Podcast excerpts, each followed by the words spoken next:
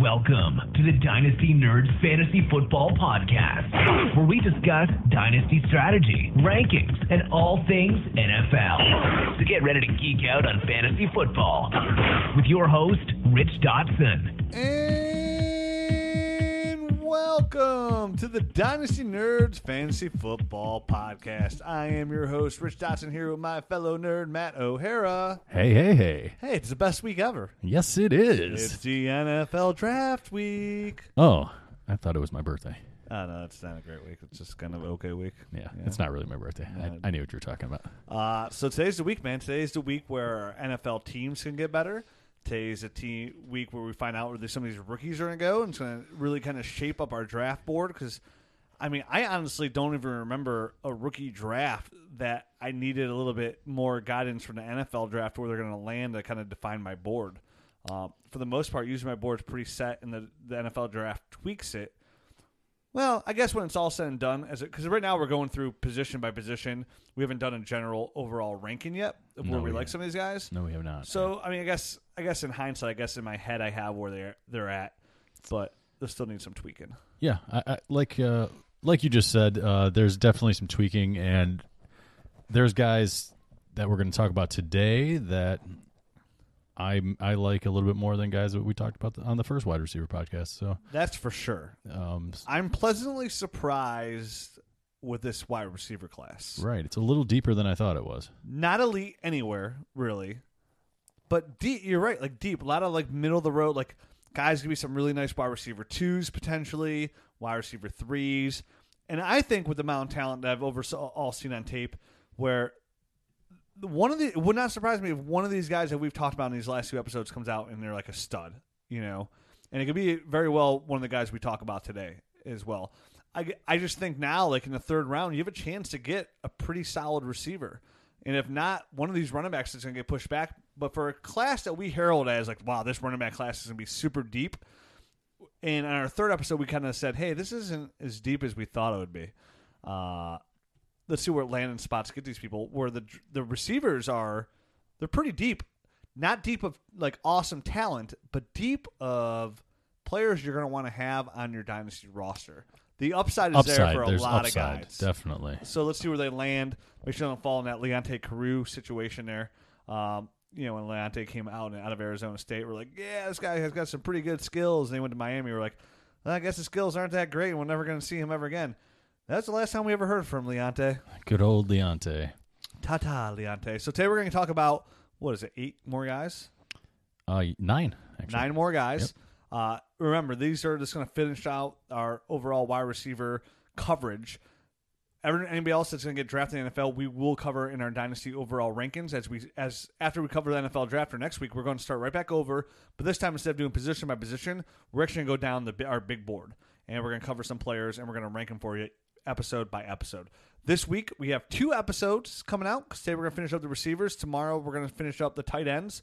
Uh, we're going to record these back to back, so we'll be wearing the same clothes that we record this episode in. And We sure are, man. I'm not even going to change my underwear in not even between. going to brush my Yep. teeth. Me Not at all. Uh, so we got back to back episodes. That's kind of nice. That First- is nice. First time in a long time Yeah. we've ever done that. Uh, Yeah. So, but we have no time to spare here. Let's just jump right in. Let's do it, man. First guy we're going to talk about here is Antonio Callaway out of Florida. Five foot ten, 200 pounds, ran a 4'4", 140. His two years at Florida, he had eight. Uh, I didn't write how many catches he had down, but 13, 1,399 yards and seven touchdowns. He had 89 catches, is what it was. Nice. Um, now those were two years, but not last year because he didn't play football last year. Hmm, what happened? Eh, you know, this guy likes a little weed. He likes a little things going on. He does a lot of bad things. Hangs out with the wrong kind of people. Uh, does not make good life decisions. Um, really likes to weed a lot. It seems. Is that was that his issue? Let's see. He's 27 here. Suspended the 2017 season for credit card fraud. Um, that was a felony charge that got dropped down. Uh, he had multiple marijuana trouble slash suspensions for like a spring game. Uh, he did something he blamed that he was like too high on marijuana for. Uh, I think it might like a domestic uh, dispute, something along those lines. I mean, you could be like Josh Gordon, where the suspend. It seems like with him, like there's a there's a marijuana suspension coming down the line. Like it seems pretty inevitable. And I, I, I, you might not remember this, and I, and I, and I can't exactly. It's not 100 percent in my head either. But I think I heard that he, he did something else in between the end of the season and now too. Another red flag popped I, up on him. I don't know what it was, but I saw something popped up for him again. I did see that okay, so because they're hinting at a receiver, and it turned out to be him. What it was. So something else happened as well. so Callaway is just a complete knucklehead. It sounds like. Yes, which is a shame because this guy has got a lot of talent, man. Um, he is somebody that's a very explosive athlete. Mm-hmm. Um, kind of like, I mean, he he has a little bit of Antonio Brown to his game, the way the way he moves out there in the open Okay. field. I mean, he runs fantastic routes. He explodes out of his breaks. I mean, those it's a thing of beauty. I mean, he easily finds himself open. all the time. Absolutely. Yeah. Yeah. Absolutely. Yeah. His leaping ability is fantastic. It's just, I mean, the people he surrounds him with are just not good, man. Like a lot of people are saying, he needs to get out of Florida. Um, I know he had some fumbling issues as well. He had six career fumble issues, issues at his two um, years at Florida. Um, there's rumors that he does not put in the time in the film room at all. So he's he's just a, a really good at. I mean, he's a punt returner um, type of guy as well. So anytime he gets in the open field, he's very dangerous. Um, He's born to be a wide receiver, man. I mean, he is, this is what it looks like. He's he's about Right. as t- he's very talented. Uh, like I said, scouts are saying he he's not doesn't have football smarts. Uh, it's probably just a nice way of saying he's a full blown idiot. Uh, so I think Antonio Callaway.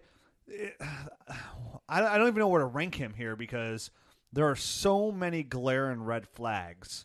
right. But I mean, this guy could be like a. I mean, I saw a little Percy Harvin to his game out there. I see a little poor man's Antonio Brown to his game out there. I mean, these are like good players we're talking about. That I mean, and that definitely shows up on tape. I mean, he he's explosive. He can get past the defense too. He's not one of those guys that's like only, you know, screen passes and and and crossing routes and stuff like that. He can get open deep as well. So he's a big play type of guy. Anytime he gets his hands on the ball, and he could do it underneath. and he can do it underneath. Yeah, I mean, he can make people miss. I mean, screen passes basically for him they turn into punt returns. You know what I mean? He gets out in the out, uh, outside and, and he's making three or four people miss. That's I mean that it's it's all the same type of thing for him. But yeah, obviously his biggest issue is going to be off field stuff and whether or not he's going to be available for your team.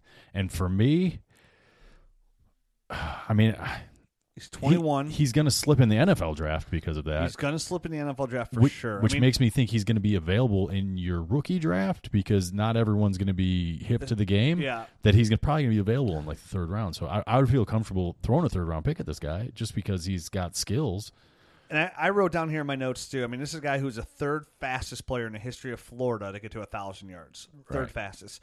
I wrote here in my notes saying, I think on talent alone, and if you're a competitor in this year's draft, this guy's worth the late second round flyer. Right. So we're in the same ballpark. Second, Yeah. you know. I agree with you. pick. Third round, third round, I feel completely comfortable with him. Right. But you know, and then you're talking about a team that's on a rebuild, and if he pans out, sweet, you're getting yourself a started player in the third round. I just think if I'm sitting there, you know, pick ten through twelve, and there's nobody that I love there, really, or Yeah. like nobody that screams at me. I think as a championship ca- caliber team, I'm already in a position where I can gamble here. You know what I mean? I feel pretty good about my first round pick. I can gamble here on Anthony and Antonio Callaway, and he's somebody that you got to go into it knowing it might be a short term value, it might be no value whatsoever, or maybe the light bulb goes off and he he goes somewhere so far away from Florida, and he gets around just the right people, and he feels him, he's just in a good position, and he gets coached well, and he can kind of turn that corner where you're getting a steal, you're getting a first round talent. So let, let me ask you this. Um, let's say there's more to it than we know out in the public, and he doesn't get drafted in the NFL draft. That's a big red flag. What? Yeah, exactly. What do you What do you do then? I because I Because he's going to get a chance on somebody's team as I've- as an undrafted free agent. Well, then you know he's going to slip in your rookie draft, Regardless. You know, it. Right. I mean, then I'm then I then I'm then I'm hoping as a contender in the third round he slips to me is where I'm at because those undrafted free agents, a lot of people they won't touch them. You know, they'll slip uh, unless you're a running back like an Isaiah Crowell. But even he he slipped after all the hype of being a first round guy to the second round. So to me, this is a guy. Then I have heard some stories about there's some stuff that the public doesn't know, which might cause him to go undrafted. And to me, I want to see where he lands. You know what I mean? Right, If he lands on any Florida team, I don't want anything to do with him. Like I'm not even wait. I gar- I would guarantee my life he would get suspended for something like weed wise. So I don't want anything to do with him. He ends up on a Florida team, you know, or even somewhere close, like the Panthers, the Falcons. Like that's all too that's too driving close for me for his friends to come out. New there. Orleans, right? Anything down there in the uh, south? That's yeah, as an undrafted free agent, your bankroll is not in- increasing drastically. no. But I can see him as a late seventh round flyer too. A team willing to invest a late th- seventh round pick there on him because he's so, he's so good. This guy is just his athleticism. Again, he's a playmaker. Right. This is the kind of guy you want on your roster. He's the one that's going to make plays for you, and you know he gets the ball in his hands. He gets upfield, and he he he makes things happen. All right. So now that we've established his value, if he went undrafted, let me let me just get an indicator from you. What if, what if this guy was a clean prospect? Where do you think he would go in the NFL draft, just based on talent? Just on talent alone, I would take him ahead of. Um, he's right up there with like the James Washington area. Right. So you're talking like mid to late first. How about I, I'm, I'm talking NFL draft? Where do you think you you think it would be a second round draft? I pick? think he'd be a second round pick. Yeah, that's where I think he'd be. Too. I think he'd be right there, anywhere from mid. Actually, anywhere in the second round, I can see this guy go. So he- I just wanted to establish, you know, for the listeners, how good he actually is. if Anthony as- Miller's far getting as- a, in a high second round grade for NFL draft advisors, I see no reason why Antonio Callaway can't be right behind him. right, You know, um, as a clean prospect. I mean, again, he's 5'10", 200 pounds, so he's built well. yeah, you know? no, yeah, and Anthony Miller and him are are basically the same exact size. They're both. I mean, I have five foot eleven. I probably rounded uh, for both of them, and two hundred one pounds for Anthony Miller and, and two hundred pounds for Antonio Callaway. So they're, I mean, they're basically the, the identical size.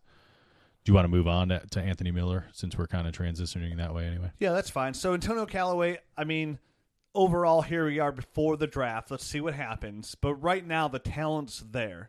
So the best thing I could say for you, I mean, this guy has wide receiver two potential written all over him, right? It's just when you go into him, he might not be long for your team. Expect a suspension. Uh, expect some, you know, something something easily come up here in training camp. And like Matt said, if he goes, if he's an undrafted free agent and or a seventh round pick, he can get cut Oh, pretty yeah. simply. Then he's gonna sign somebody else. He might sign a team on a taxi squad. Keep your eyes on him.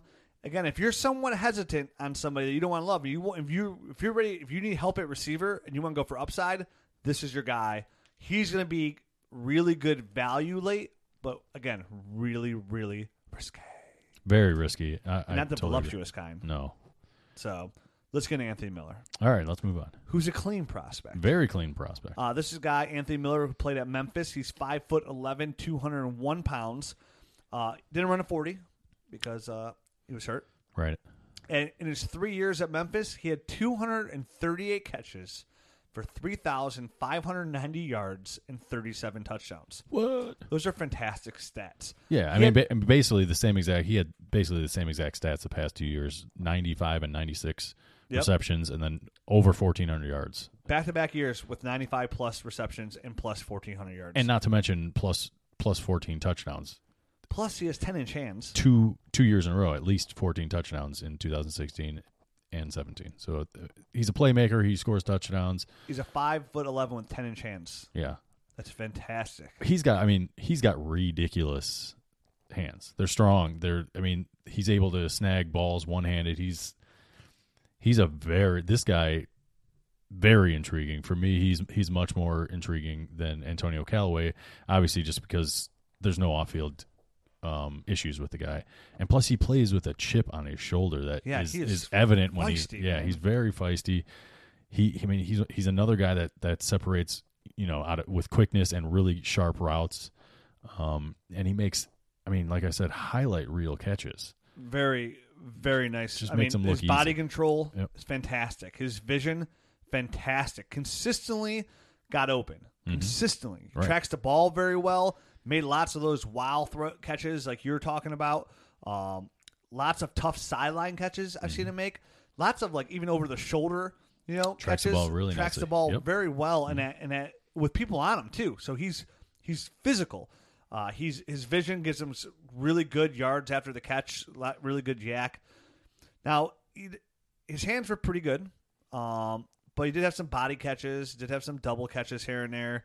Uh, I mean- I some mean, drops, right. five career fumbles. Every once in a while, the ball get in on you. You know what I mean? But eh, to me, an indication is when he's snagging balls one handed. You know, like a, a, a low ball that that's out way out in front of him, and he's snagging with one hand and and continues out on his route. You know, so it's some of the highlight stuff with this guy is is ridiculous, and even just like the you know the play in play out type of stuff is really good for him. So he he's a, he's a very very intriguing guy for me. Yeah, I mean, he certainly comes across on tape where he's not explosive, but he's football fast. Oh, he's very football fast. That's I, I was I was curious to see. You know, obviously he didn't run a forty. I would like to see what his his time was at his pro day. I, I would guess it's like four or five, like low four or fives. That's what I would just guess. Just, Just by off the- watching, yeah. like faint, like what, he, like he's like people he's somewhat similar to. But he he can he can start and stop on a dime without losing speed, which which obviously helps him in the you know separate. Yeah, I think if we if like we redid this all, I would put him up there in our first podcast uh, ahead of you know a lot of those guys. I mean, I'm taking Anthony Miller ahead of Christian Kirk personally. Yeah, I probably would Um, also. I'm actually. taking him ahead of uh, Equanimeous. Yeah, me too. Uh,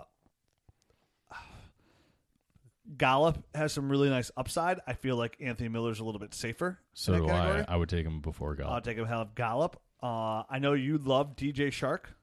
Yep. And the upside there, I would take him ahead of DJ Chark, personally, Okay. just because I feel like he he's like he seems like he's pretty safe on the right team. Yeah, obviously that'll be a big. I can see him as a PPR receiver. I can see this guy catching seventy five balls easily.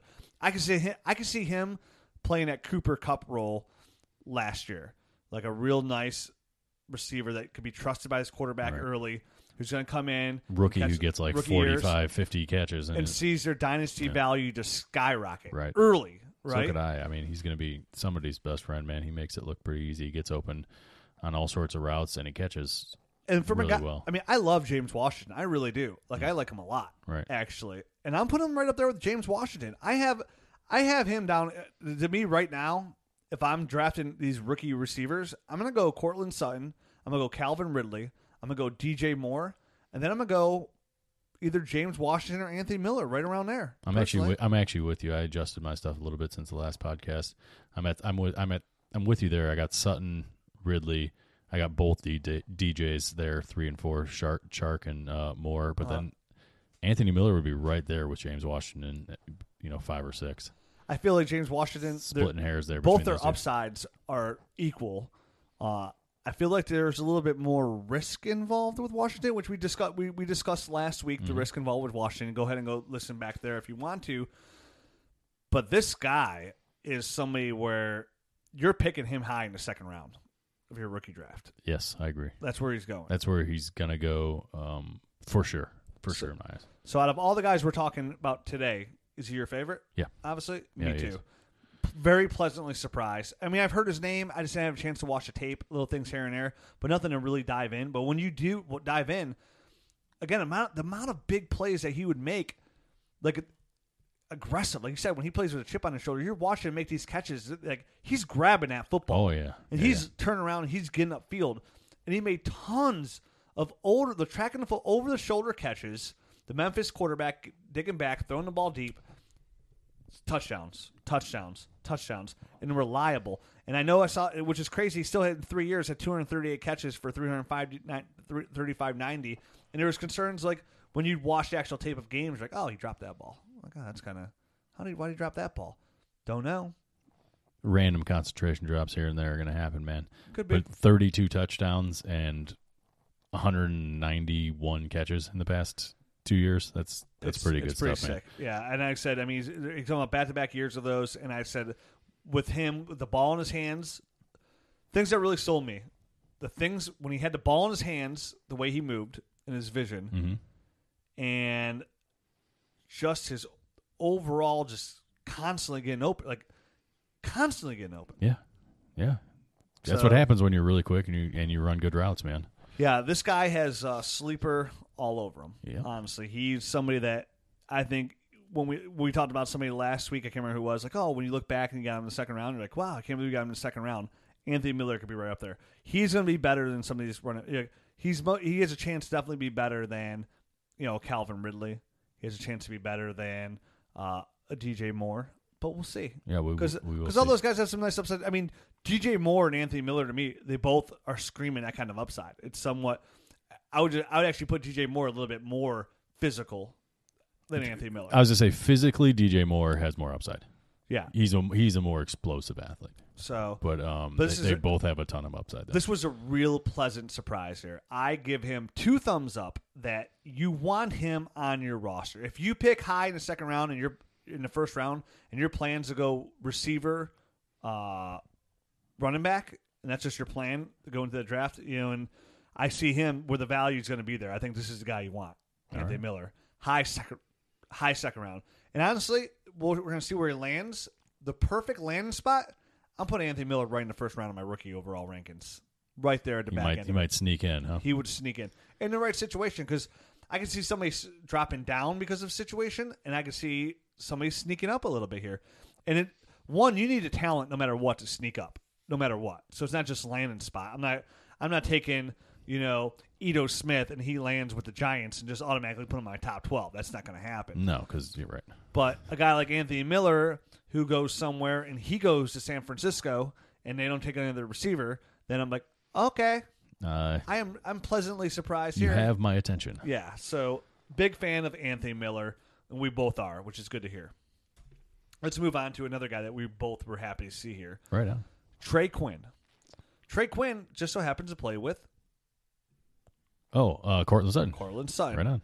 Uh, five foot eleven, out of SMU, two hundred three pounds, ran a four five five forty. Uh, his first two years he played at LSU. He just didn't do anything. Right. Uh, so after that, he transferred, sat out a year, went to SMU, and in his one year in SMU, he had 114 catches for 1,236 yards and 13 touchdowns. Only 13 touchdowns. No big deal. Only 13 touchdowns. His career stats are 136, 15, 1,512 yards, and 13 touchdowns. So he did nothing at LSU. Literally his first two nothing. Yeah. Right. And then he just exploded onto the scene. You know, he was the only receiver in FBS with 100 plus catches, plus 1,000 plus receiving yards, and 10 plus touchdowns. Only player in FBS college football is Trey Quinn. Now, he overcame Sutton, oh yeah. number one receiver there. Yeah. No. It, I mean, he out he outgained him in yards. Is it? I, you know, I'm pretty sure. Uh, Uh, This is this is a guy for me who seems like he could be a really good slot receiver who That's what- he- a lot he- of receptions. Right, he did that. You know, almost primarily he ran out of the slot there at SMU, and and that's where I see him. You know, transitioning into the NFL, and and you know he only ran a four five five in the forty, but I, his twenty yard his twenty yard uh, was only he was four point one nine, so he had one of the best twenty yards coming you know in the combine out of any of the wide receivers, and that that really speaks to the way that he gets open as well. He he's going to use quickness. He, he he finds you know soft spots in the zone and, and sits down and makes himself available. So basically, you know, he's a classic slot receiver in my eyes. runs really good routes. Yep. Gets in and out of his breaks very well, and he's got really good hands. I mean, again, his he, the way he gets in of his breaks are so quick, and that's how he gets open. Because he get, he doesn't get open with his speed No, he doesn't. because it's not that great. He's not very explosive, and his, his, his athleticism doesn't pop off on film either. I don't think he's unathletic though. No, I mean, well, dude, it's kind of hard to be an ath- receiver and not be athletic. Right. I mean, I just don't want you. I don't want you to paint the wrong picture. It's not like he he he looks slow, like he's he's running with you know ankle weights or anything like that. He, he looks fine athletically. I mean, I, I was when I saw four five five. That's what I expected to see. You know what I mean? Like he Okay. wasn't. He didn't look like a burner, but he looks he looks like he can get open and function perfectly well in the NFL. On the right team, this guy could totally be a, a PPR sleeper. Yeah, and what I liked about him too is is for a smaller guy, he didn't like wait for the ball to get to him or anything like that. He he really attacked the balls in the air as well. He's not that small. I mean, he's five foot eleven. That's not that small. I mean, most cornerbacks are five ten. Right. I, I, yeah, but I, I mean, five eleven two or three is pretty good for a receiver. right. I mean, that's the same size as Anthony Miller and Antonio Callaway. I don't. I Isn't don't it- think any of those guys are small, but they're not like A what lot I, of these guys are similar. In they're not what I would classify as a as Big- a yeah, big wide receiver. You, you know, when you say that, people think six three. So I mean, I, I I I like what I see out of this guy, and and I he's another guy that you know he's a little bit he's a little feisty guy. You know what I mean? And He, he has a little bit of like that um, Julian Julian element to his game. That's yeah, that's not a bad comp, I guess. Um, him and, and Miller are different, but they both have a little bit of an edge, you know. So and, and you need that, especially if you're going to be you know fighting your way in the slot in the NFL. I think he's going to be there in the third round for most rookie drafts. I think again, I think a lot of these running backs are going to push people back, and then somebody going to you know with how with how high these quarterbacks are go, some people are going to take these quarterbacks. You still got a couple tight ends, which we're going to talk about tomorrow. They're going to be you know one in the first for me. The rest are one high second, one mid second, and then the rest wherever you want to take them. Wherever you want to take. Them. But um, I'm with you there. for for the most part, I mean, some of these guys we've already talked about. God, what 10, 12 receivers, so that's a whole round of them. Right. So you're gonna get a, you're gonna get a chance on one of these guys that we're talking about in the third round, and which one of these guys is gonna be really good. That's what's gonna boil down. This is what we have to figure out. So we the problem is there's a lot of these guys we kind of like right now. Mhm.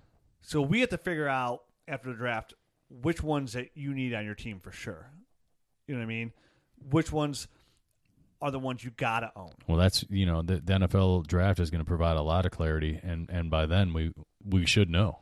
I, Yeah. I think that'll be the separator. But definitely. I mean, I put Trey Quinn on the list of people I want on my roster that I hope like there's certain players I hope are there in the third round because I feel like that's really good value. Trey Quinn in the right situation would be somebody I might try and move up a little bit in the third round for for the rights if he's in the right spot. Right. No, I, I agree with you, and um, I think the the perception as of right now is that there are a lot of running backs and there aren't a lot of of good wide receivers. So some of these wide receivers might actually start slipping as people start reaching for some of these these running backs, these late round running backs, just because people think, you know, once you get past the the the top five or six wide receivers, there's nothing else. You know Uh-huh. what I mean? So some of these guys, like an Anthony Miller, like a Trey Quinn or Antonio Callaway, they they might be sliding. They might be available in the third round. I see me coming away with lots. Where in a, in a draft that's being touted as a really good running back draft, I am seeing myself coming away with a lot of receivers out of this draft. I've zigged. I've zigged. You know, when everyone else is zagging in a few other drafts as well. So I mean that that just sometimes happens. They they fall to you. Uh, unfortunately, you know, like you're if you don't if you don't draft for need, that's the way it happens sometimes. yeah. You Am know I what I taking mean? am, I, am I taking Nyheim Hines or am I taking Trey Quinn? Well, it depends on where Nyheim Hines goes. True. uh, true. Because So- I, I think he's a, he's a halfway decent prospect. He's good, but I mean, that's, Ito that- Smith is is a better is a better example because I don't think he's as, as talented as, as Nyheim Hines. Um, but I get what you were talking about. You I'll, know, I'll take Anthony Miller over Ronald Jones. True story, homie. true story, homie. I'm I'm torn. Um, how about that? Okay. All right. I wouldn't rule it out though at this point. okay. So is that a tier? Is that a tier for you in the second episode? Those three guys. Yeah, I think so. Okay. Let's get into a different tier then, shall we? Let's do it. Let's jump on here and here. Let me get that to my notes here. We're on to Dante Pettis, wide receiver, Washington, six foot, 186 pounds, ran a 4.47 at his pro day. He did not run a 40 at the combine. Uh, he had 163 career catches at Washington for 2,256 yards and 24 touchdowns. Dante Pettis is a really smooth runner. Gets off his breaks pretty quick. Um, very, very good punt returner. Yes. I mean, if you're gonna watch highlight film on this guy, the first ten minutes are just gonna be him of returning punt at, uh, returning punts. He had nine touchdowns returned for punts. He gets up to speed really quick. Yeah, is it- is the thing and that's you know what that tells me. He has good open field vision right? as well, which is always what I like. He ran a variety of route, what routes, so he could run some routes, which that showed well. Um, showed really good, well, good coming back to the quarterback when necessary a lot. So he'd always work himself back to the quarterback when things weren't paying out there for Washington, which was a lot.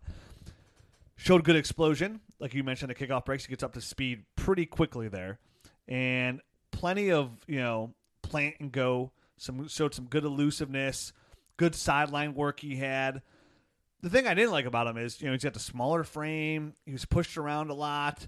Uh, the physical cornerbacks are going to kind of probably eat this guy up. Definitely at the next level. Yep, yep. We're we're thinking of guys like um, trying to think of some of those Washington receivers like uh, you know, Lockett. Yeah, yeah. Like he kind of reminds me of Lockett a little bit. I'm. Uh, I think we're sharing a brain. I mean, I the last note I wrote on this guy is um, probably more of a number two for a team. You know what I mean? He's never going to be a number one at that size. Oh, never ever. That, that's Um, not even possible. Even I think. I think his. I think his ceiling is a number two on a team. But I, I wouldn't be surprised if he if he middle three. middles and is like a number three or number four on a team for his whole career. So I don't see a ton of upside um, with Nope. him. I think he's gonna have to. You know, I think he's gonna break his way into the NFL as a punt returner. And while he kind of learns how to develop his game a little bit more, and maybe even his body a little bit more, um, because 186 pounds, man, you I mean, you're gonna have to, you're gonna get beat up at that size. He goes down very easily. right? Yeah, he's he falls in the category for me where he's gonna be he's gonna be a really good asset for an NFL team. He's not gonna be a great asset for your dynasty team. I agree with you there, man. I'm not, I'm And that's not even trying to put him down. Like I actually like like I like him Yeah. as a football player. But again, he just falls in that category. Like we've seen these guys all the time that are his size that do this, that last in the NFL. You know, kind of like you know, like a Tavon Austin, who's way more explosive. Uh, you know, I'm not trying to use him there, but again, like a guy like Lockett in Seattle, those kind of guys. You know what I mean? Like where you're you're always like, oh, the potential's somewhat there, but they're never going to be big enough, physical enough, and have the body type to be a big time contributor. a big time contributor. Yeah. Where they can make some big plays, definitely in a return game, but you're never going to put this guy in your starting lineup ever. No, Like literally never. Right, you're gonna be waste, wasting a, a spot on your roster. So he comes, he co- he falls in the category of talented, but I really should. I don't. He won't even be on my board. he'll be on my board. I'll appropriately put him, you know, down in that sixth sixth round range. Yeah, I mean, and that's where those guys land. But I know they'll never fall to me because he, one, he's gonna get his. This is the kind of guy that gets drafted at a, a decent spot, and people draft them off their dynasty rookie draft because where he was drafted. he'll draft. He'll get drafted in like the fifth, fourth or fifth round, and then But again, he's he's an NFL help. He's not a dynasty roster help. Um, I re- I agree with Matt. I think he's six round material, and that's just because in the sixth round there's nobody really there. So you just take him to cut later. yep, or maybe he comes out and makes a couple big throw like maybe maybe he comes out like one week and he has like two touchdowns for three catches and 120 yards. You're like, hey, I'll sell you him for a third round pick. I'm like, oh yeah, Oh, and you're yeah. like, yes, yes, please. I'm moving on up. Call me Jimmy Walker. So that's what I think of Dante Pettis, and I think we're on the same page I, apparently. huh? Yeah, we're on the same. We're sharing a brain. All right, so let's move speak. on then. Yep. Let's get past this turd Ferg. but at least I don't hate him. Like, you know what I mean? Like some guys, you're like, this guy's just not that good. Yeah. No, we'll get to one of those He's guys. got talent. Um, so DaeSean Hamilton's next out of Penn State. Six foot, 203 pounds, ran a 4.52 at his pro day. Left Penn State after four years, catching 214 balls, 2,842 yards, and 18 touchdowns. This is a guy that has like a really good release off the line. Uh, not afraid to go up there and get the football. He gets the football pretty well, actually. He has uh, the most receptions in Penn State history. I was gonna say that. Yeah. He's second in yards run. He runs pretty good routes, tracks the best, probably tracks the ball really well. I think his best attributes is route running. It's personally. yeah, it's his route running, his ability to get open. Um, he gets up to speed pretty quick, and you know he's done some punt return stuff, which is which is nice. And uh, You know, eighty percent of his catches came for first downs. yeah, he's that's what I was gonna say. He's he's he seems like a chain mover type of guy. Not overly fast.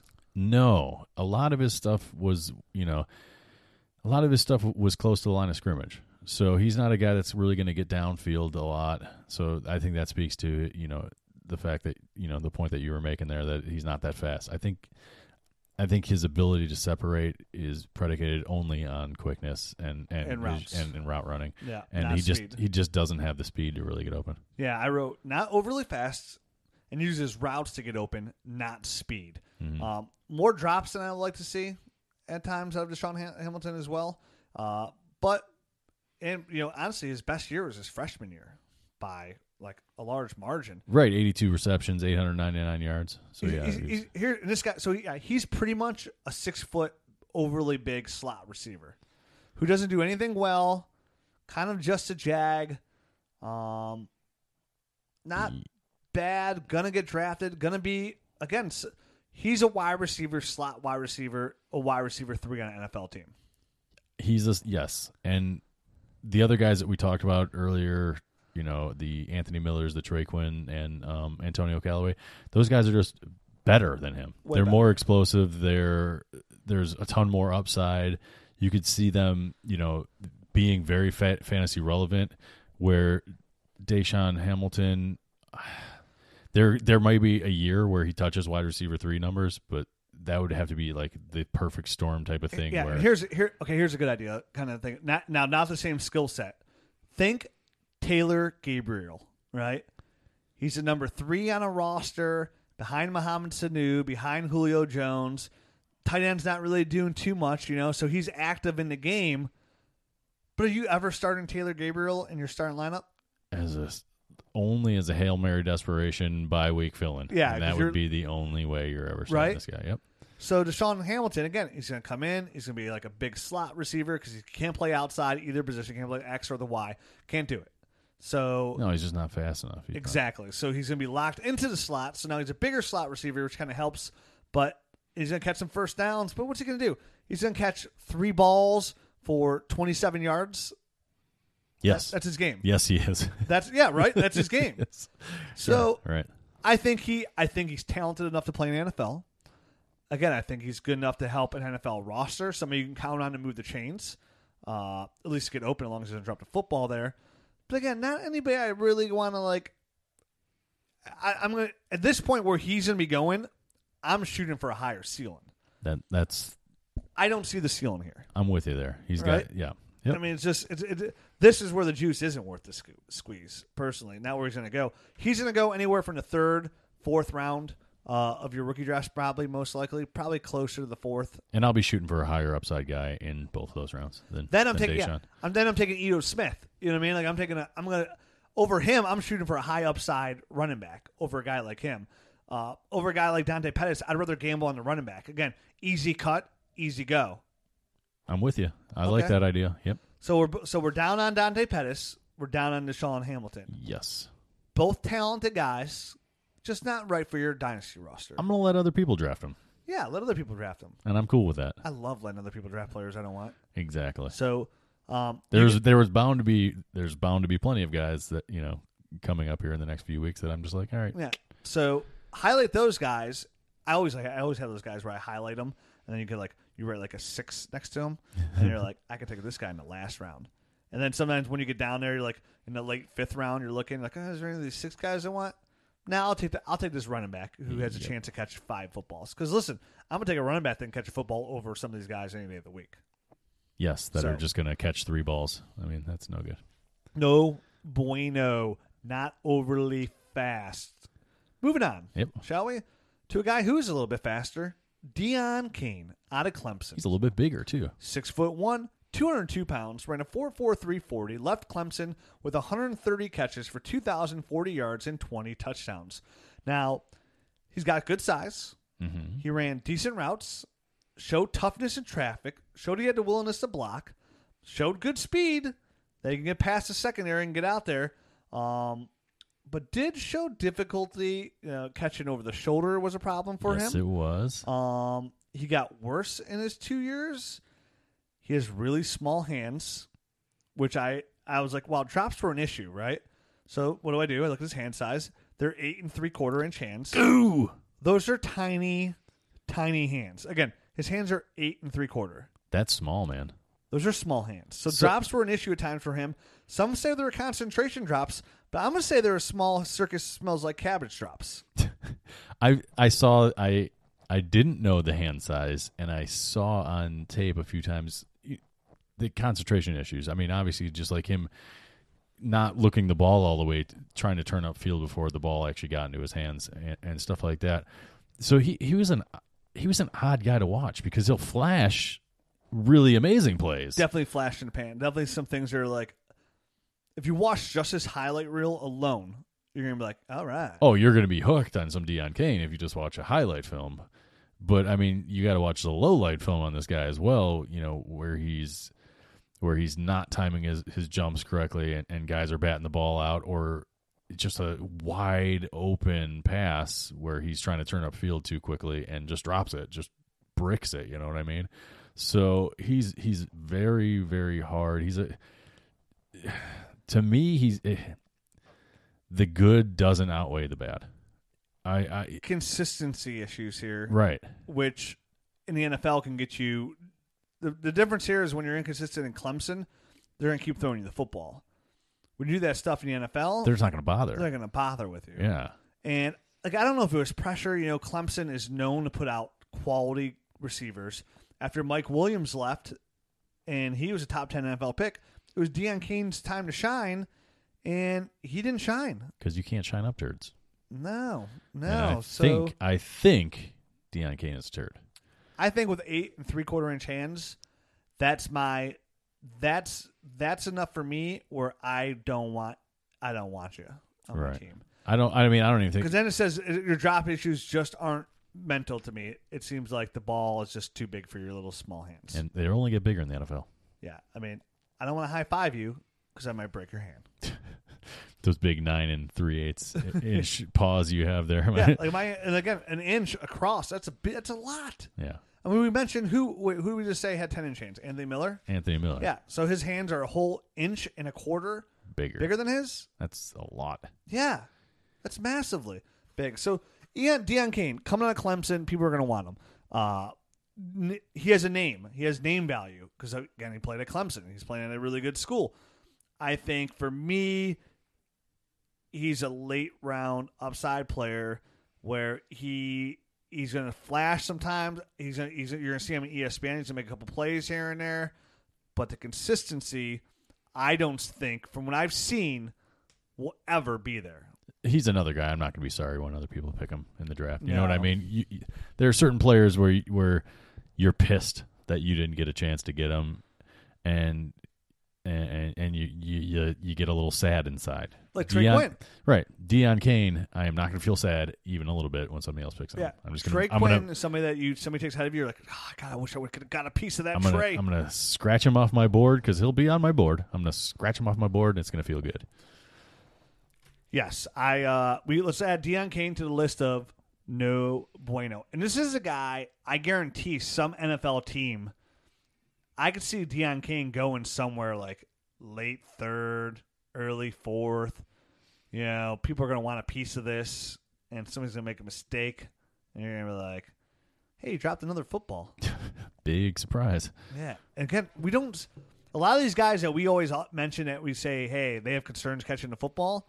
I would say 99% of them in the NFL have had trouble catching the football. Yeah, it doesn't usually go. Some, I mean, occasionally it can go away, but usually it does not go away. No, I'm trying to think of somebody who did where it went away from. Nobody. I was just, I was just trying to leave the door open in case we're, uh, We could be wrong. yeah, in case we're wrong. So, as we're going to move on from Deon Cain off our dynasty boards, which will be on there, but he won't be on any of our rosters. He'll be appropriately ranked. Uh, let's move on to another guy here, right? Yep. Simmie Cobbs out of Indiana. Six foot three, 220 pounds, and ran a 4.64. Left Indiana after two years, basically, uh, of production 139 catches, 1,990 yards, and 12 touchdowns. He missed 20, 2016 with an ankle injury. This was a guy that I tweeted out very early in the season when they played Ohio State because he just abused Denzel Ward. Uh, he made some big plays. I mean, his size is fantastic. He's a, this is another. This guy is another enigma. You know what I mean? Like there, there's. He's got the four six four forty, right? So That's you're kind of uh when you look at that. But then he's got a three cone with it's it's six point seven seconds. So I mean he almost he almost I think that might be the fastest that I see here. Oh no, no Courtland Sutton, Sutton beat him, but it's the second fastest three cone at, at the at the combine. So he's a big guy that can move pretty quickly laterally. He's just not very fast straight line. So I'm not sure where he ends up settling. You know what I mean? With that kind of skill set, is I don't think he's fast enough to be a true number one. He ran good routes. He did run good routes. I was impressed with his route tree for being a guy, you know, 6'3", 220, because he has the build. And but the problem is too is Simmie Cobb, where just he made those amazing nice one-handed catches that he'd make, he'd have a lot of drops too. He had 11.4% drop rate. That is terrible. Yeah. That's beyond bad. Let's go more one out of ten balls, slightly over more than one out of ten balls he's dropping. Uh, that's like that's like uh, Buzz's girlfriend in Home Alone. that's that's no good. Woof. So Um, he kind of he, he, he's kind of like no one he's no, no guy you couldn't remember his name we were talking about last week. Dorial Green Beckham. He's kind of like Dorial Green Beckham. I, re- I remembered it on the way home, and I was like, "Ugh." I'm gonna have um, that for the podcast, right. I mean, right? I mean, does he does he remind you of a little bit of Dorial Green Beckham? Yeah, because I mean he's a big guy. I think Dorial Green Beckham had more upside than Simmie Cobbs. Well, Dorial Green Beckham couldn't catch the football either. No, I agree. He- well, here's the thing: Dorial Green Beckham couldn't run routes. Simmie No. Cobb can run routes. He can he can run routes better. DGB wasn't running any route, No, and he was and his brain wasn't capable of even processing that he was fo- information. he was football dumb. Me run fast. Yeah, he was football dumb for sure. Um, so yeah, he he's he's an intriguing guy from the standpoint that he's big. He runs decent routes. He's a little bit. He's he's not that fast. He's not going to make anybody in the open field No. miss. No, Nobody. And that's the thing. Literally, no. I mean, like he he's not like a big guy that you can like throw screen passes to. He he can't do that. He he just has no open field maneuvers. You I know mean, I mean? he's somebody that could be that. I He- mean, his, like his like all his technique and everything he does is like just not that good. I mean, he could use his size way more. Right. Like Is he a red zone threat? That's what I'm, I'm like. I can't figure him out. You know what I mean? I don't see him being more than a possession receiver who's somebody be very viable in the red zone. But then are his hands good enough to trust in the red zone? Right. You know what I mean? Same Is he time. like a? I mean, could he be like a Marques Colston type of guy, like almost like a, a tight end, but he at, lines up in the slot? Like, could he be a move tight end type of guy? or is he more of like a Brandon Coleman kind of guy? Right. Right. Right. I mean, is Brandon Coleman a better comp for him? Somebody who's real big, a lot of potential there in New Orleans, and just couldn't put together. I mean, the size, the measurements are are nice, and if for a guy that size that knows how to run routes, is nice. But I mean, it's hard for me to get over that eleven point four percent drop rate. Uh, it's it's it's hard for me to see. And I know we abused Denzel Ward in that big game, but it's kind of hard for to see some of these other smaller corners like be able to compete with him and kind of use that against him. I mean, instead some of his technique to use his body it, off the press, like he gets pressed at the line, it's like, dude, you're six foot three, two hundred twenty pounds. Don't let that cornerback do that to you. Like, what are you doing there? I mean, that's technique that you got to learn there. Uh, he can clean up some of his routes. That can use a little cleanup there. Um, his speed needs to be. If you're not if you're not that fast, you have to run crisper routes. Because if you're not going to be physical either against these cornerbacks, you got to be able to get in front of them. Right. You're n- you're never going to get off the line cleanly. If you, I mean, you know what I And mean? he, had, he had trouble with that in college already, Right. getting So- off the line some of the time. So he's intriguing to me where I like him in the fourth round. All right. I'm not sure I would even take him there. Yeah, so I think the upside's there if he could if he get in a right scheme fit and be a nice possession receiver where they're they're like count on him to move the chains and anytime they get in the red zone, like he's their guy. That's what I'm looking for. You know, Th- That's what I can't figure out if he can be. And and if like what if he? if ends I knew that he could do that, I would say yeah, fourth round is. you a know I would like him guy. honestly. What I think would be a good spot for him, Seattle.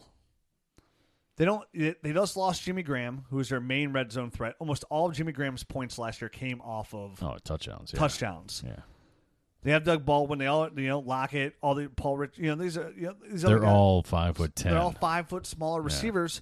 So th- for him to come in, I know that Nick Vannett's the new tight end as well. You know, they can draft a guy like Simmie Cobb in the fourth, fifth round. I think a guy a place like Seattle would be a nice little fit for him. Definitely when it comes to the red zone. What about like Carolina? They just love the guys that are like six foot three and can barely run. Yeah, but then now he's competing with Devin Funchess. Who else did they sign in the offseason? I don't know. They signed somebody else as well Okay. in the offseason. Oh, uh, what's it? They did- they they traded for uh, go go deep from the Eagles. Uh, Torrey, uh, Oh, Torrey Torrey Smith. Oh, yeah. Big threat there. Yeah. Yeah, I mean, I guess this is the way they, they, they scheme things. We already have Devin Funchess there who showed, you know, what he could do well there. So, that, no, that doesn't overly excite me. Definitely when you have Cam Newton, who you have Christian McCaffrey there for the red zone threat, threats. They're going to get a running back there. So, I'm not saying that it would overly excite me. I'm just saying I could see I could see them picking this guy just because they love guys Okay. that are like six foot three and 250 pounds. th- the place that would make me excited, that would tingle titilize my nips Okay. would be S- Seattle. Seattle. Okay. I think it's a good spot for him. Again, I really like to see him slide in. What what Jimmy Graham catch last year? Nine, 12 touchdowns somewhere around there. Something I, in that I- range. yes, between nine and twelve. So you're again. So you're talking a, an immediate impact in that aspect. It's probably thirteen, by the way. Okay, spread Whatever. I'm just know. kidding. I'm not. I'm not. I don't have my abacus out. Yeah. So I think that's a good spot for him, and that's what I like to see him do: a chain mover, possession receiver, and then a red zone threat on a team that can get to the red zone. And I like Russell Wilson's ability to be that kind of quarterback to do something like that. So to me, Seattle is a spot where I'm like somewhat of intrigued, and it's got to be the for me. It's situation, situation, situation for him All right. because the the roof there is uh, for fantasy production is going to be mostly red zone threats, and that's going to be pretty much it for me. All right. Yeah. So yeah, then in that case, then definitely Seattle's a nice place for. him. Okay, all right, moving on, shall we? Let's do it. Let's talk about a guy named Tre'Quan Smith out of UCF. Six foot one, two hundred three pounds, ran a four four nine forty. Played two years there, had um, two thousand seven hundred forty eight yards and one hundred sixty eight catches for twenty two touchdowns. This guy uh, made some nice, tough catches, some acrobatic catches. Absolutely. He has really long arms. Like I can't remember. I don't. I forgot to write on measurements, but his longs are his like arms are like abnormally long. Like they're way ahead of like average margin here. So for his frame at six foot one, two or three, long arms shows, and with the ability, the catches he made, those acrobatic catches, those tough met, bet catches, it was good tape there. Tracked the ball pretty well. Never missed a game at UCF. Never I did not realize that. Yeah, he definitely makes contested catches. takes those big strides like Josh Gordon. He's got the speed to get deep for sure, man. I, I like this guy. Um, out of sneaky fast. out, yeah, definitely. I I know that we're we're getting to him pretty late in this podcast, but out of the guys that we're talking today, uh, he's my four. He's my fourth favorite Out of these guys. out of these guys. Yep. Yeah. Mhm. So um, he's got he he has a really nice ability to high point passes, um, which uh, probably has to do with the, the the the long arms that you were talking about. But he also has a really nice vertical man, uh, 37 and a half inch vert to go along with really long arms and a six foot two frame.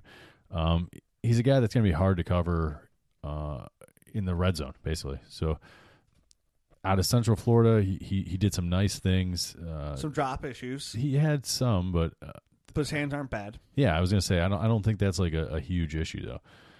Um, and he's got nice quickness too. So yeah, I've seen him. I saw him get off the jam when when they were trying to jam him, just using just using quickness there at the at the line and nice technique. So, um, th- this guy this guy has actually he has you know some really nice upside to be possibly if he lands in the right spot a wide receiver one for a team just just with that size his ability to to high point balls and get up and get passes I, I like this guy as a late round guy that you could get in the third round that could really really surprise you and maybe even an NFL team that drafts him Yeah, I like him too. I think he's a really interesting prospect here. I'm glad we saved him to have something good to talk about the end of the podcast because I'm with you. I'm thinking this guy can go anywhere in the NFL draft, right around. I think it's gonna be right around like a third round pick, mm-hmm. right around there, mid to late third round pick, high fourth. He, for me, has a potential to be a second round pick in your rookie draft. Like he's fallen that category. I said there's gonna be a nice plethora of receivers here that's gonna be really intriguing in the second round over maybe to see some of these running backs. He's in that category. Right. I mean, obviously, landing spot's going to determine a lot, but I mean, if, if there's any place that has like an established older wide receiver that you know maybe this guy can develop a little bit, Arizona, um, Arizona or like I mean, who do they have in Detroit? I mean, they have they have Golden Tate there in Detroit. you Marvin Jones. He's only 28. uh, but I, I don't was think a wide receiver one last year. He finished. I don't think he's like a number one for a team though. I know that in fantasy he kind of he kind of finished as that. Yeah, but I, I mean, I could see him developing behind a guy in a couple of years and really exploding on the scene, like two or three years down the line. I'm road. intrigued with him going to a place like Miami, potentially. okay, Um, who's in search? You know, if DeVante Parker can't put together, maybe he slides in, gets a little bit more reps there. I mean, I think they're Uh, still searching there in in you know Washington, place like Washington as well for for they're kinda bona fide number one. Any, any space, yeah, any anywhere where there's room for wiggle Mm-hmm. on that number one receiver slot, he's interested. I like Uh, your Arizona pick as well. Uh, that would be a, a really nice place for him to settle in in the outside. You know, Larry Larry, he could learn anything off of him for the next couple seasons while Larry's still on the around. outside for speed. Mm-hmm. So I think that'd be yeah that'd be a nice spot for him too because he's going to need a little bit of adjustment to the NFL uh, life. But I can see him being pretty having pretty good value about the 2019-2020 season, right around there. He's somebody I like to get. I, I like out of all my rookie drafts I'm going to have, which is going to be about 12 of them. I want a piece of Tre'Quan. Yeah, no, I, yeah, obviously I don't have quite as many as you, so my my odds aren't as good. But um, I'll be shooting for this guy. You know, if I have a late second, he'll be on he'll be on my board somewhere in that area or early third type of, of picks. Yeah, in a, in a draft with a lot of middling going on here, I think second round pick is pretty damn good in this draft class. If you can sneak your way into the second round, like I'm expecting, I expect to come out of this draft in the first and second round with people that I am pretty high on. Mm-hmm. And I would right now feel comfortable coming this coming out of this draft with a guy like Tre'Quan Smith. Yeah, where you know when we started this process, I wasn't sure if you know I have a pick in the second round, the very last pick in the second round, as my first pick in the draft for for one draft. I traded away my my first round pick and I ended up winning the league. So my first pick doesn't come till two twelve, and I wasn't sure I was going to be able to get anyone in that draft. And now I'm starting to get a pretty good feeling that at least somebody that I like and I'm excited about is is actually going to slide that far in the draft and and you know even further. So I you know who knows I'm over 24 players I like in this draft. right. So I'm over that that margin easily. I think there's gonna be talent if you if you play your cards right to even get a good quality person here in the third round. That's that's that was going to be the conclusion of, of what I was saying. I, I really do think that even in, into the third round, you're gonna be you're gonna be a okay. and there's always a couple players that are good at the third round anyway. Every year, no matter what, Mm-hmm. I think this year could be an exception where there's a, you're, there there might be two to three guys that come out there you're pretty happy with. Yeah, I mean, I think there's been years where I've just wanted to punt and, and take it to next year Oh, already. yeah. You know what I mean? By the time you get to the third round in some drafts, you're just you know you're shooting at high upside guys only, and and you don't care about really. You don't really care about getting them. You're just like, all right, this guy's got high upside. I'll take him. Whereas I think this year, you know, we're going to get into the third round and feel pretty good about some of these picks. And Tre'Quan Smith can easily be one of those guys that's available high in the third round. You come Mm-hmm. away with pretty happily. Let's see what happens in the draft. uh, But right now, I see him round himself into my top 24 players. May it may be the bottom 24. Let's see how it all stacks up because I could be just sitting there talking like when I really look at it, like wow, this draft this draft's a little deeper than I thought. Look, I got Tre'Quan at around 27. It's a high third round pick Right. good value. could then I'm feeling really good. Yep. about the depth because when I do my overall, when I said because we do our mock draft here or overall rankings, basically how we do our stack our board is you and I go back and forth together Mm-hmm. before before the pod and say, okay, I'll take a player, you take a player. And that's how we kind of get our consensus board here of why we like who we like, and we'll see where he stacks up. We see. We'll see. We'll see. Obviously, once the NFL draft uh, comes and goes, we'll have a much better feel. All right, last guy for the show, shall we? Alrighty. Uh, remember, there's gonna be guys that we don't talk about. Guys like Auden Tate, right out of Florida State, uh, Florida, who's um, six foot four but runs a six six eight forty. There's gonna be some guys that we don't talk about He's here. still running his forty right He's now. still running his forty. That you guys might like. A guy like we want to talk to. You know, there's Keke Coutee. Allen Lazard. Yeah, at Texas Tech. You know, but Kiki, he's 180 pounds, five foot nine. Right. You know, I mean, he runs a four four three forty. But where's it going to help me in my dynasty roster? How many? How many of those guys are successful in the NFL? Not too many. Almost Ced- none. uh, uh, Cedric Wilson. I mean, I think he was like number two or number three in the country in, in receiving yards. Um, guy out of Boise State. So I mean, these are guys that are gonna get drafted. Oh yeah, We just didn't really have time to get to him. I mean, there's a guy like J'Mon Moore out of Missouri. Right. He's Javon gonna be Moore. he's gonna be a fourth round pick. He's six foot two, two hundred seven pounds, nice, nice Yep. size frame guy. 158 catches, two thousand four hundred seventy seven yards, twenty one touchdowns. Nice, nice stuff. I didn't have enough time to watch all my tape on him, Mm-hmm. But he's somebody that we're gonna definitely be discussing later. He falls in that category. The guy, you know, Mm. guys you mentioned, Javon Wims out of Georgia. Uh, uh, Daurice Fountain out of Northern Iowa, a smaller school guy who's six foot one, two hundred ten pounds, who's a senior who came away with 150 catches, 2,077 yards, and 23 touchdowns. So there's some names on here again that we might not get to that are your guys.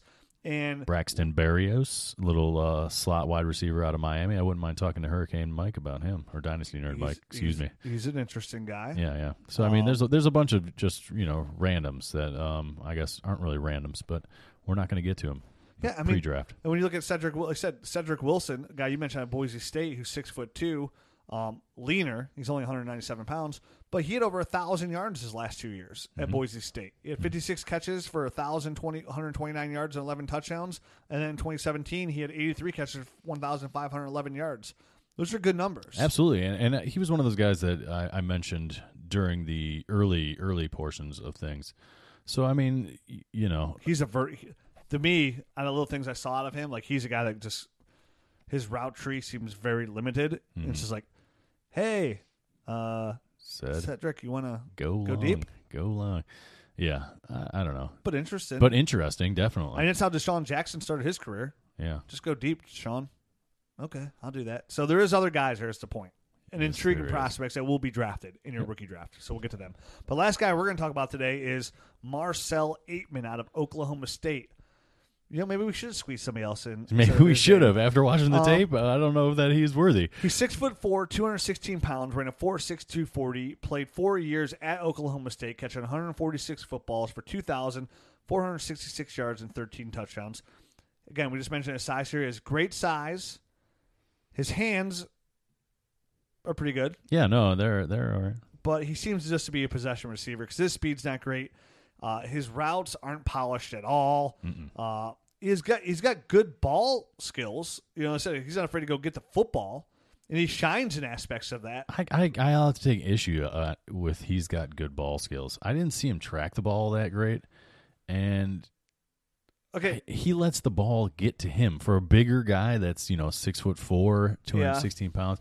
He let balls come to him instead of using a little bit of leaping ability and attacking the ball. And and when he let the balls get to him, it really just gave the defenders time to defend and and knock the ball out of his hand.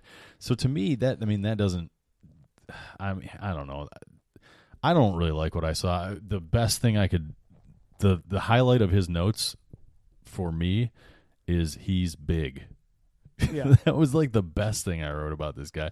I didn't like the way he he he gave up on some blocking assignments and just didn't really look all that great blocking. But I mean, that's fine. Wide receivers do that, but then he's like signaling the first down too, like in the same play. Like I don't know, stuff that he did just kind of aggravated me. So for me, he's starting to slide onto my hater scale. Um, I know we haven't done a hater uh, a hater uh, you hate him. It's okay. podcast in a while. I, I, I just don't like this guy because, for one, I actually liked him more before I watched him. You know what I mean? He flashed plays when I was watching James Washington's stuff. I, you know, when you're you just kind of he's on the side, you're not really paying attention to him. He would flash a big play, and I'd be like, "Oh, this guy's intriguing." You know, I Can't wait to watch this. I tape. can't wait to watch this guy's tape. And then I watched it, and I was like, "Dog crap, man." this. Yeah, it was just dog crap to me. I was like, "I get it out of here." man." He's he's better off being. I think he's a product of playing at Oklahoma State. You know, with a good quarterback Oh yeah, and being being six foot four and two hundred sixteen pounds and can get out there and play the position in its simplest form. Uh, I think that's him. Yeah. He's somebody that's going to need tons of targets uh, and to get touchdowns to be viable for your dynasty roster. I'm with you. I don't see it really coming together there.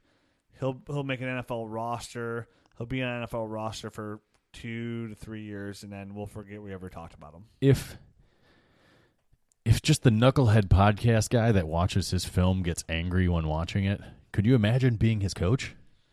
I mean, you know what I mean? Like he's just not going to if he keeps up the same I guess effort and and whatnot, he's just not going to he's going to just like you said, he'll be off of an NFL team rather quickly and, and we'll forget his name. Yeah, so no thanks. Yeah, I mean, Honestly. hey, he could flip a switch, and you know now now that he's a pro, he could do things all all the right way. I don't think he's like a bad It's- it's- dude or anything like that. he's I mean, a, he's a he's a pretty raw, and by raw I mean like not like like oh he's only been playing for a little bit because he's a, he's played four years. Raw where he needs to be taught everything like at the next level. Like if he's going to be this is how you get off the jam. This is how you yeah, do this. if this he's is how gonna be you're supposed to run your solid, routes. Yeah, you know, right. and put in the effort, it's going to take him three years to be. And by then, you're making a decision: does he have to come up on your taxi squad, where he's gonna help? When he helps somebody, it's gonna be helping somebody who picked him off the waiver wire. so it's safe to say Marcell Ateman's not going to be on your team.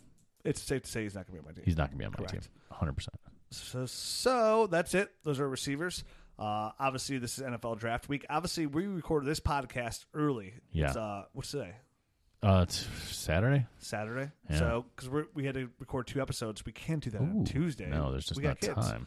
So when we hang up the phone here, we're gonna pick it right back up and get rid of these tight ends, which you'll hear whatever day this came out on the next day. Right. Uh, in maybe, the meantime, maybe we'll do Tuesday, Wednesday, maybe Thursday, Wednesday, Thursday. Who knows? I hope at the very. I mean, we'll see Josh when he comes over, but I'm thinking Tuesday, Wednesday at the latest. Right. Uh, I wouldn't care if these goes out Monday, Tuesday. Honestly, it doesn't Yeah. make a difference to me when you listen to it. Uh, so I did tweet out today, which is Saturday, that we did get some new shirts in. Yes. Uh, I tweeted out, "Hey, I put a small batch of cranberries on there. Not all of them, but a small batch." Because last time I tweeted out, "Hey, if you direct me, message me, I'll sell you a cranberry." I, I sold them all out. Uh, so so People love those cranberries. They're nice, man. they're awesome. Yeah. They're my favorite shirt. And then the black, I really love the black. I really do. I, I of the black. love the red too. I mean, that's I know that you, you that one's not your favorite, um, but I love the red one. Well, you're the one that picked it, so Yeah, I know. don't hope so. So the point being, there's a couple cranberries left on there. And again, if you really want one and you direct message me, maybe the first person that direct message me that size, if it's not on the website, I'll still sell it to them. But there's some new shirts on there. Hey, it's a great way to support the podcast. Yes, it is. Honestly, we're going to have some new things for Nerd Herd members, um, which we're going to be working on here soon. We're still in the in the dark here, working on some things, but we're going to have a new thing when it went for the Nerd Herd members when it does launch, where we're going to give a shirt away every single month. yeah. So hey, if you bought one, you might get a free one, right?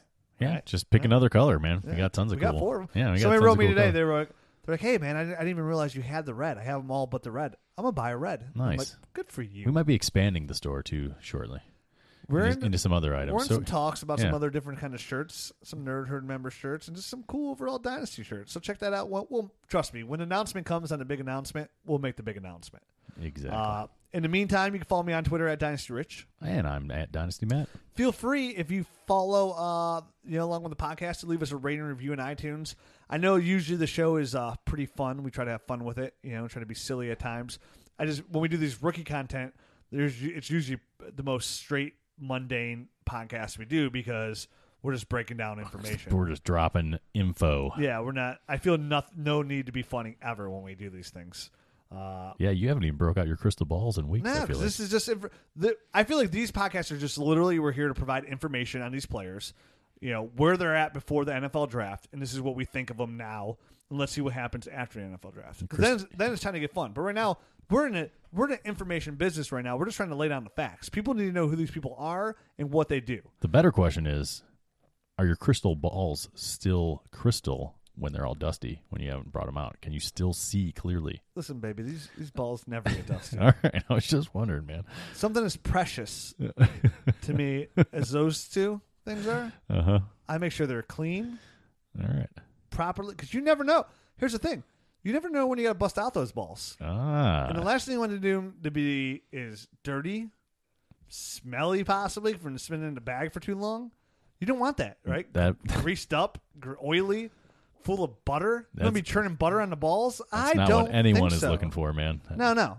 Because how are you supposed to see the future of what somebody's supposed to do if you can't see it clearly, right? Did he catch the football? Is that a is that a six? Is that a is that a Z or a two? I mean, who knows? Is that a tombstone? Is that who's that driving that car? Is that Bishop Ranky or LaDainian Tomlinson? I need to know it. Damn it! This is important information. So And that's why I asked. okay, well, All right. that's why I hope I provided a sufficient answer. All right. Um, so of course, I would, you- I would say more than sufficient, but go ahead. uh, free way to help the podcast. Leave us a rating and review on iTunes. I think we're about 532 reviews. When we get to 600, we'll give away another shirt. Yeah, man, we love doing that. Or maybe one of the new items that we're selling. Who knows? Yeah, you never know. Well, all kinds of fun stuff. Should we do a hat? That's what I was. I was trying to. I was trying to hint that. I would rock a Dynasty Nerds hat. I know. I bet most people would rock a Dynasty Nerds hat. Well, we'll see. Coolest logo in the game, son. Yes, sir. Now we're just rambling. Yep. Well, that's it, guys. We'll be back uh, tomorrow And we'll be back in about ten to minutes. break down uh, the Dynasty rookie tight end class. Kind of intriguing, very top heavy, not very bottom heavy. Not at So all. So we'll get these tight ends, and then that's it. Then we'll give our annual uh, speech about the NFL draft. Until Oh. then, hasta mañana? Hasta luego. No, mañana, right? Hasta mañana. Is that tomorrow? yes. Adios, senor. hmm Thanks for listening to the Dynasty Nerds Fantasy Football Podcast. Make sure to check us out at dynastynerds.com for up to date Dynasty insight and follow us on Twitter at Dynasty Nerds.